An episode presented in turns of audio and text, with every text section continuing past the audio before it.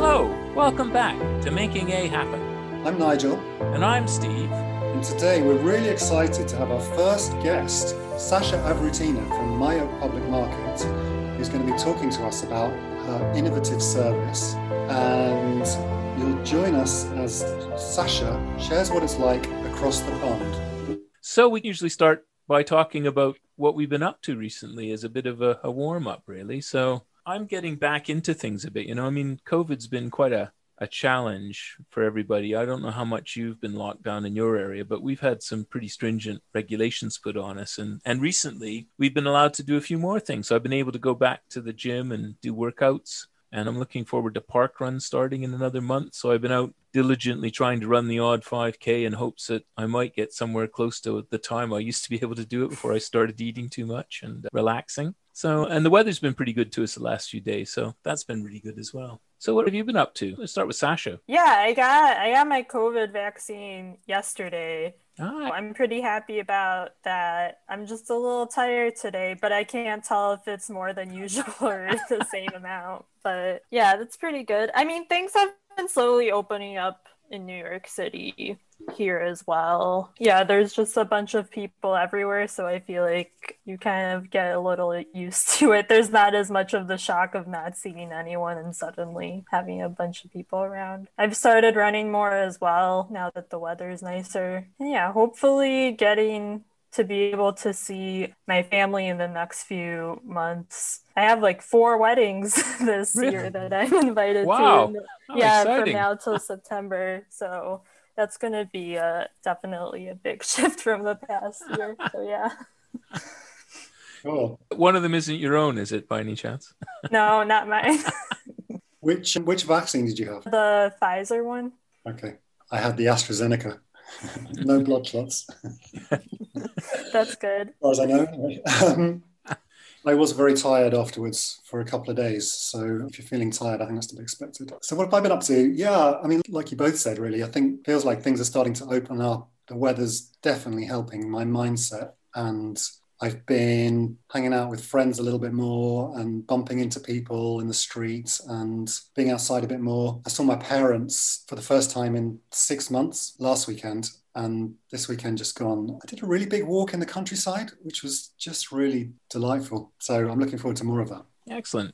We're really excited having you here with us today, Sasha, because we want to hear all about the My Oak Market project that you were involved with. And uh, but before we do that, it'd be nice to know just a little bit more about yourself and how you got into into doing it, because the the project is is quite interesting. But I, I think I I was checking your background. I, am not you know stalking you or anything here, but I did I did notice that uh, you were a, a, graphic designer. So it was interesting that you seemed to be in a quite a different place. So maybe you could share with us how you ended up getting involved in that.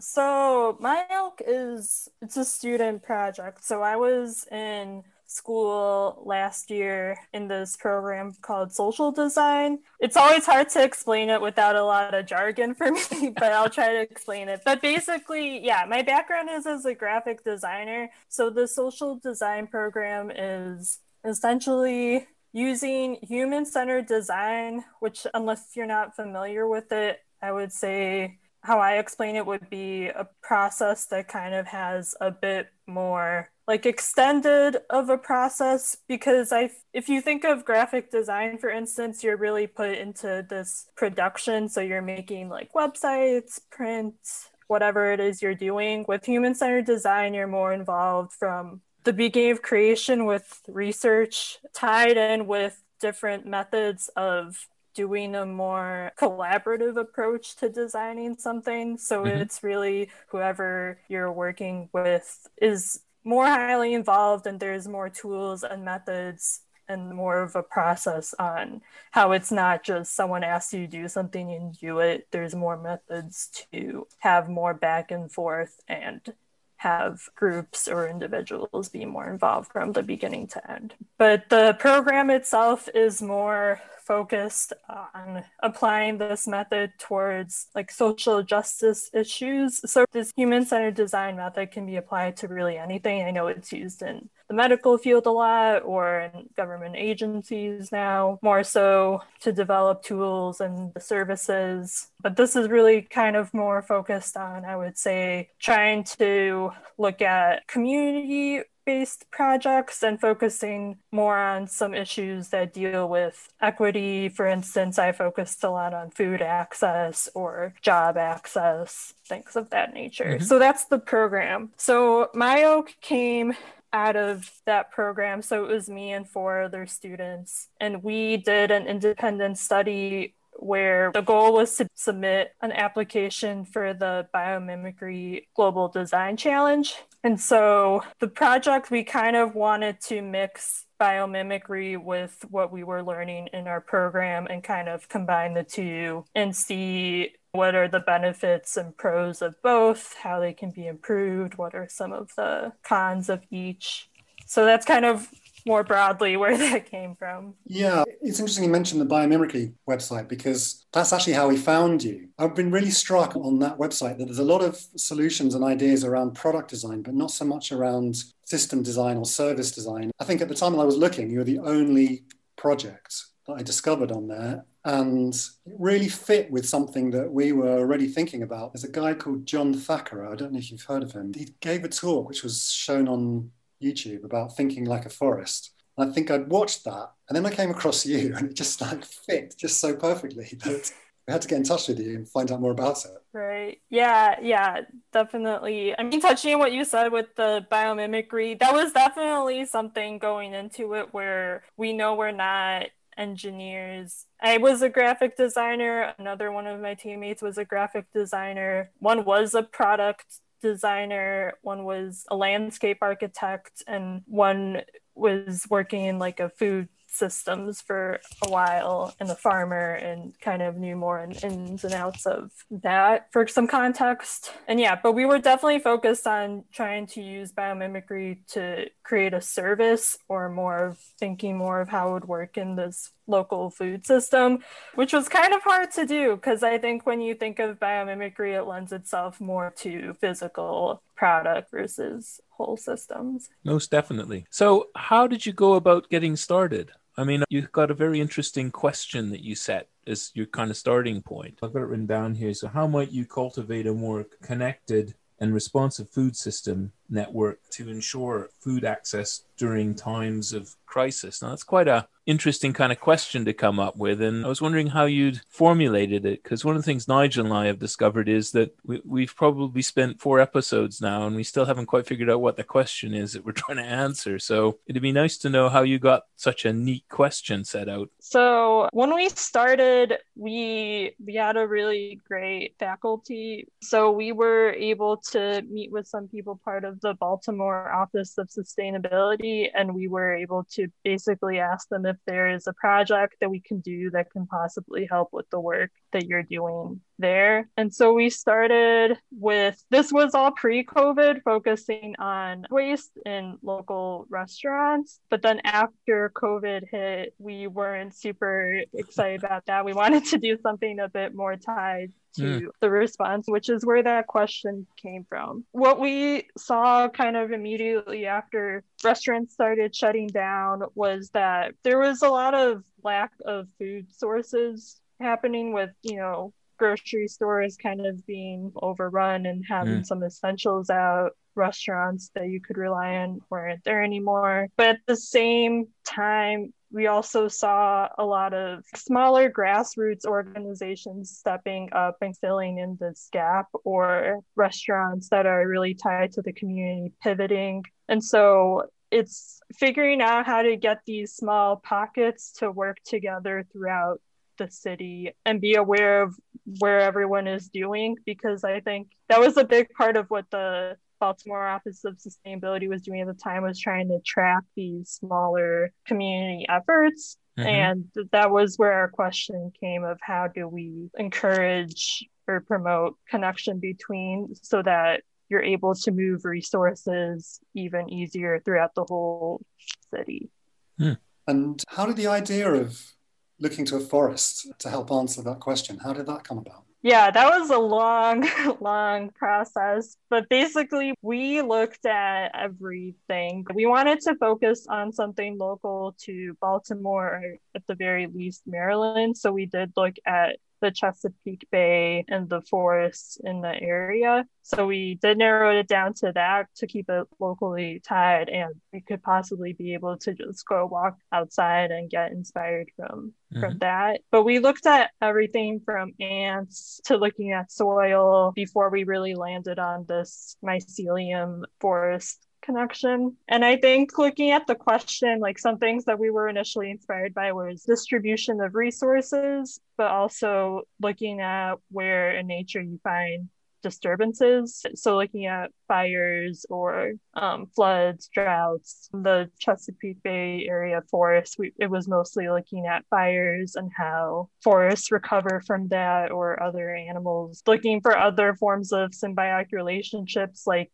there's an interesting relationship with ants and certain fungi. I forgot which one, but basically, yeah. ants like eat certain plants and then as they go by the fungi they like break down the nutrients that the ants can't break down themselves, but then the fungi get the nutrients that the ants gave to them and like a bunch of cool relationships like that. But I think uh led us to really go with the oak tree and the mycelium network of the forest was towards the end there was robin gunkel who is an advisor at the school the maryland um, Institute College of Art, but she was is doing her PhD in I think it's sustainability education. And she did a presentation for us about her work, and it was all about reciprocity. And she was looking at this mycelium network, the Wood Wide Web, and everything kind of really clicked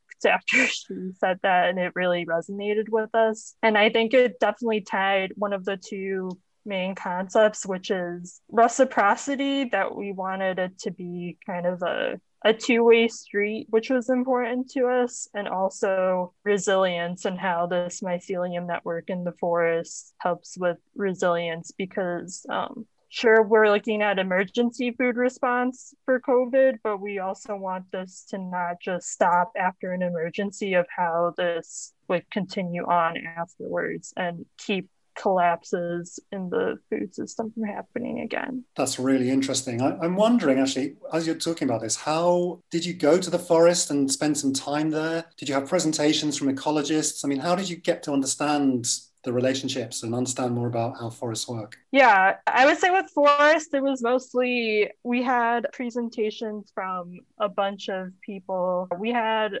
Robin William Padilla Brown is a mycologist, so he knows all about mushrooms. So a very in-depth look at mushrooms. Mm. Let me see. Bill Hilgartner is a paleoecologist, so we had to know more about plants. Quinn Holefield is a soil biologist, and Nicola Bruto is an anthropologist. And so these were people we met with constantly to get that deeper knowledge that we don't really have because we're not like experts on any of these um, mushrooms or forests. So they were definitely pretty critical in learning about the ins and outs of this. Did you go to hang out in the woods?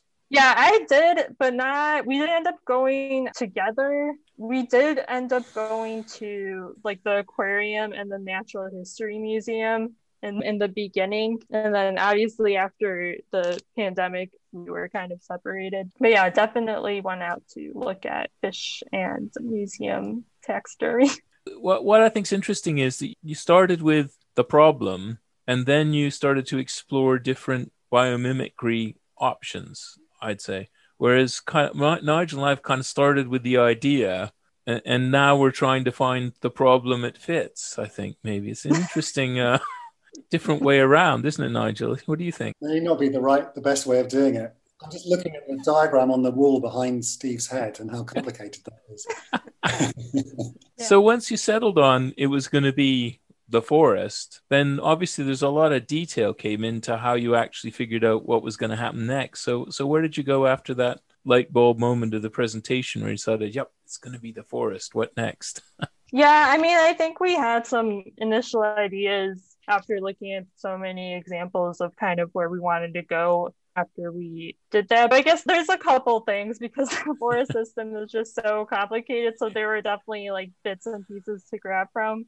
One mm. that I'm thinking of is tying to the resiliency aspect is this idea of what's the term where things essentially are repeated in the system.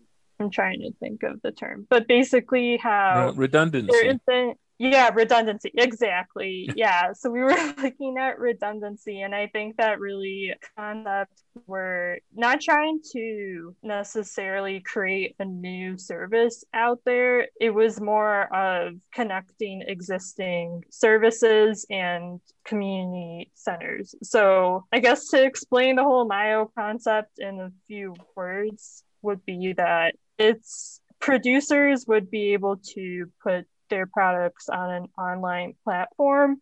But the idea is that these products would be able to deliver to central community hubs. So they'd have these central hub points, which could then be either picked up or delivered to the residents closest to the hubs. And so it's taking advantage of these community hubs, which are already recognized and parts of the Baltimore food sustainability plan. And so there's redundancy in that we're not like creating these new community hubs, they're existing.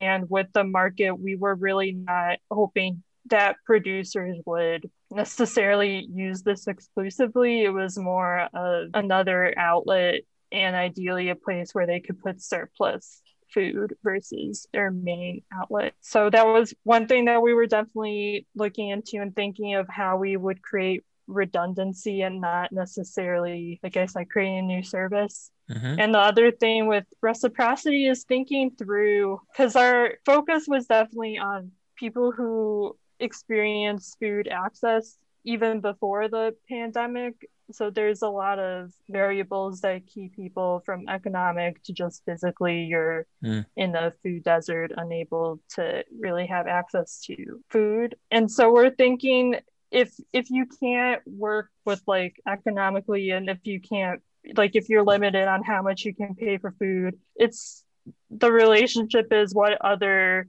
things can you provide that would be beneficial so it's not just like a give and it's more of how you build a relationship and what other resources can you share where it's not a predatory mm-hmm. um, relationship that sounds really interesting I, I speaking for myself i think steve as well we really i've been really captivated by the idea of reciprocity but how to actually work with that i think what you're describing sounds really interesting mm. And and I think some of the nuances that you're bringing into it, in particular, like the idea that you're trying to create a relationship between the person who's getting the food and the person who's providing it, and you're still trying to retain the kind of commercial bit, but you're also trying to find some other factors in there that are going to give them a relationship. Uh, so it's not like we're we're going to get rid of uh, capitalism and we're going to do food a different way. It's more about how can we add something else to it to make that relationship a bit stronger. Could you is that kind of can you expand on that a bit and tell us more about how you decided what those other things might be? Yeah, I mean, I think with that is I think it's also tied to biomimicry in general of when you go into it a project or an idea you're gonna hit a limit where it's not gonna fit into this nature's kind of mm. how it functions and like especially with consumerism like that's kind of a very human thing and yeah. we're trying to like fit this into something that i would say doesn't necessarily follow nature's principles and it's very excessive and that. So yeah. I think it's hard to really do this and rec- like think that you're doing this biomimicry very purely because you're gonna hit a wall eventually. So I guess recognizing that that we're trying to develop something, but we can't change, like you said, the way the whole economy or like how business works and just being cognizant of that. But yeah, we were trying to think of alternatives of how this could work. And I don't know if we've gotten there before yet, but we're trying. The other thing that's interesting is that in the model, so you've got your website that kind of describes what's what you're proposing. I mean, it, I understand it's not actually functioning yet; it's just a concept. You you then bring in a lot of uh, modern technology like the web, and people can use that to communicate or a telephone. I mean, th- th- was that like a kind of a really quick step, or did it take you a little while to figure out how you were going to make all those bits fit together? Yeah, we're not sure how they are all going to uh, fit together necessarily, but yeah, the thought was that like the web is an amazing thing and it's very easy to set something up and get it going. One thing with this Myo concept specifically is considering that some people might not have easy access to the web. So we were definitely considering on how you can use the phone or how you use word of mouth more effectively and not relying on this technology services if you don't have easy access to it. There's something I'm kind of half remembering, which is on on the video that's on your website that explains how you came up with it and what the what the service is about. There's an image where you show the stages from moving from how a forest works to how Myo could work and you had kind of trees and, and hub trees and, and how the mycelium connects. I'm not sure what you called them actually, but like the larger trees and the saplings. Then you translated that into food consumers and producers and vendors. And I think you chose the consumers as the mycelium, or I can't remember which way around it was, but it was a surprising way to me or to us, because I would have put the vendors as the kind of the mycelium, but I think you had the consumers as the mycelium. Let me see. I can pull it up. Let's see. I think I know what you're referring to, but we had the the hub trees, which are kind of the main, like the big boys in town that have mm. all the sugar. We yeah. had them be the vendors. The mycelium is what we had as Myo Market, so that's what we kind of put ourselves or the market as providing the service. The saplings would be people facing food insecurity, and then the mushrooms we had be the community hubs. The saplings yeah. were mm-hmm. the people. I think that's yeah, that's that's that's an interesting point. That's really good. Yeah, that was interesting. All really interesting. Steve, did you have any other questions? If we go back to the question, did you get together with a group of people and use post-its and try and develop the whole? Is that how you got the? Because it's a it, it's a very well crafted, you know, I mean, obviously didn't sit down and write it down in one go. It must have taken a bit of time. I was very impressed by that. And I think I'm just feeling Nigel and I have got to get a question organized soon, or our, our podcast is just going to turn into us having a good old chat and not making a lot of progress. So we're just looking for tips on how you crafted it because we might be able to use the same process or some ideas from it. So maybe you could share a bit about what happened when you actually were formulating the question. Definitely a lot of a lot of post-it notes. yeah, I think uh, the question was one of the things we did early on. I think it's super helpful for framing, especially as you're starting to dive into like ideas, you definitely get lost and pulled in all places. I'm trying to remember specifically what we were thinking of. I think we kind of set general parameters. So one would be response to COVID, which is where we got the crisis part from during times of crisis. We knew we still wanted to work in the kind of where we started with food waste so looking into food access which is where we pivot and i think that how we cultivate i think the cultivate was the like most hardest part was trying to figure out like what like what exactly we're trying to do because it's not like like I mentioned, we weren't trying to create necessarily a new service. I think spending a lot of time on the question ends up paying off. So you spend a lot of time on the question and then you went to look for the solution, or you had some kind of solutions bubbling along or some ideas bubbling along at the same time as you were formulating it? We kept on being pushed to not form ideas yet as much as you might get them to kind of maybe put make a note but leave them out. Especially with biomimicry, it's just go out and find inspiration first and then think of solutions based from that mm. which yeah i would say is kind of difficult because you're definitely having ideas as you go sounds like quite an amazing process how long did it take you i think it would be one semester so i guess it would be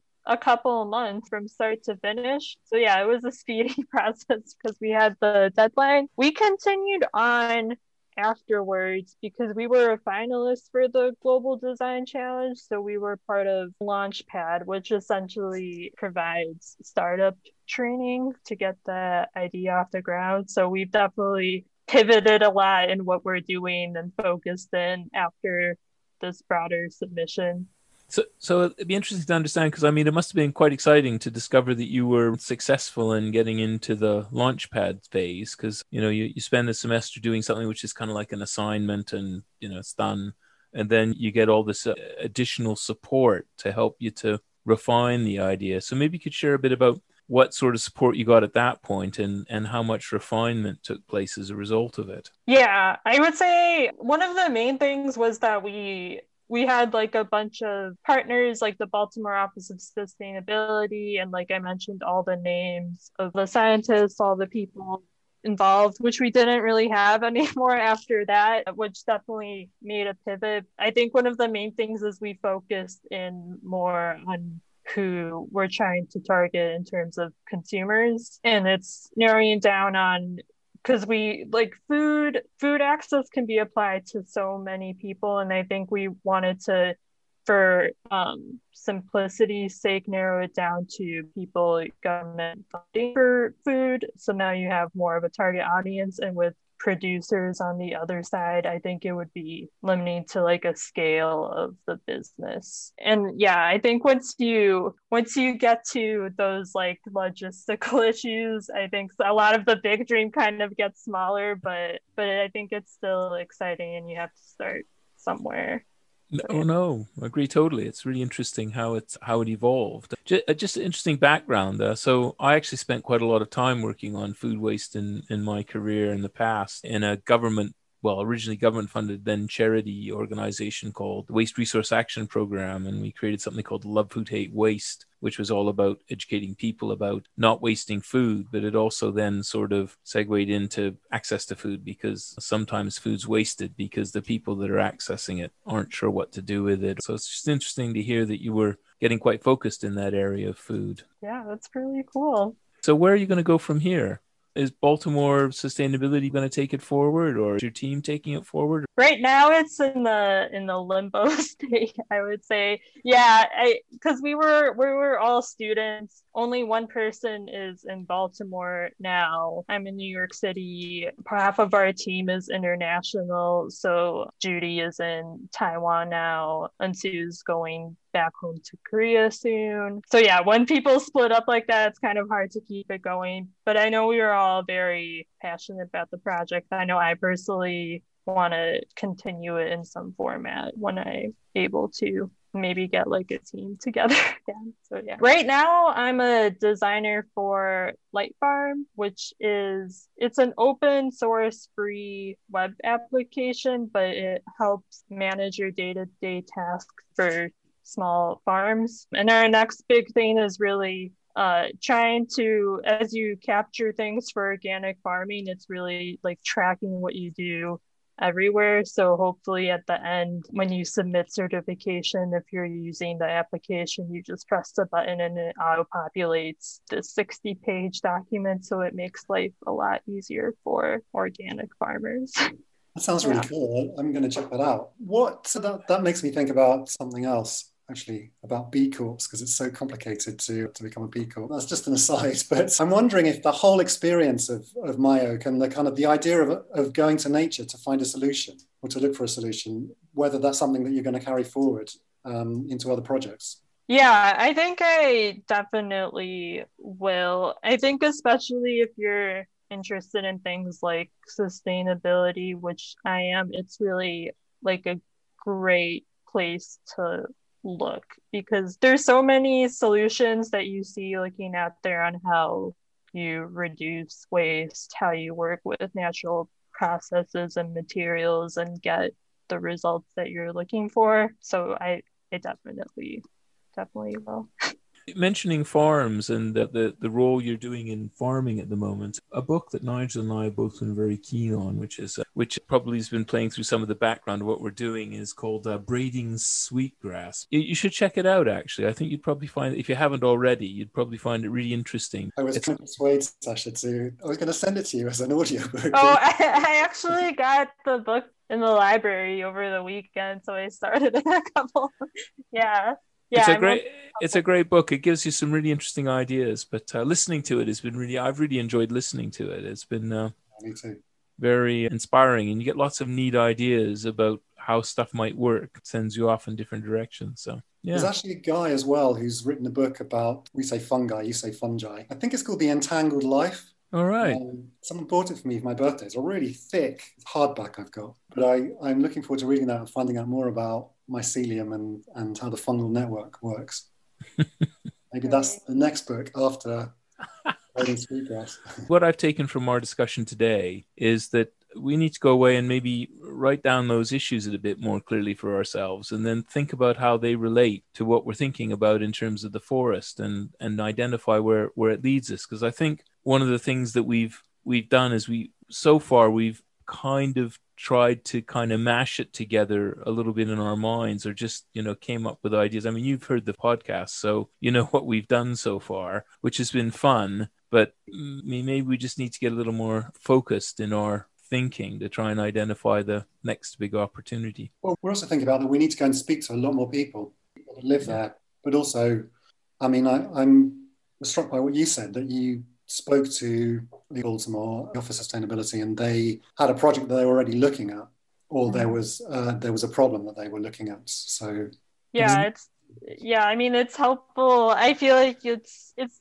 easier to get support if you're kind of supporting something that's already starting. So yeah. Yeah. So I wondered if you had any other words of wisdom or advice for us. Yeah, I don't know. I guess still in the early stages. So I wouldn't limit it Yeah, I feel like you should go out and look at even more um still expanded before you go and narrow it down hmm. from what I've heard. Right. Well, that's been great. Is, is there anything else? I mean, I think I think that's kind of kind of covered so. it. Yeah. Thank you so much. It's been really interesting and really lovely to meet you. Yeah, you. We've been emailing for ages. Um, yeah, thank you. This is uh, fun. I'm really honored you wanted to hear what I was working on. No, and if you if you come across anybody else that's doing anything in this area that you think might be interesting, do let us know because we'd always love to chat with other people sure. that are doing stuff. So I will. Yeah. yeah. Thank you so much. Yeah. Yeah, thank you. And Good luck uh, with your big idea. That's great. Thanks very much. Well, there you have it. Thank you for listening. If you'd like to send us feedback, have comments, or questions, email us at makingahappen at gmail.com or on Twitter at makingahappen. And don't forget to join us next time at Making A Happen.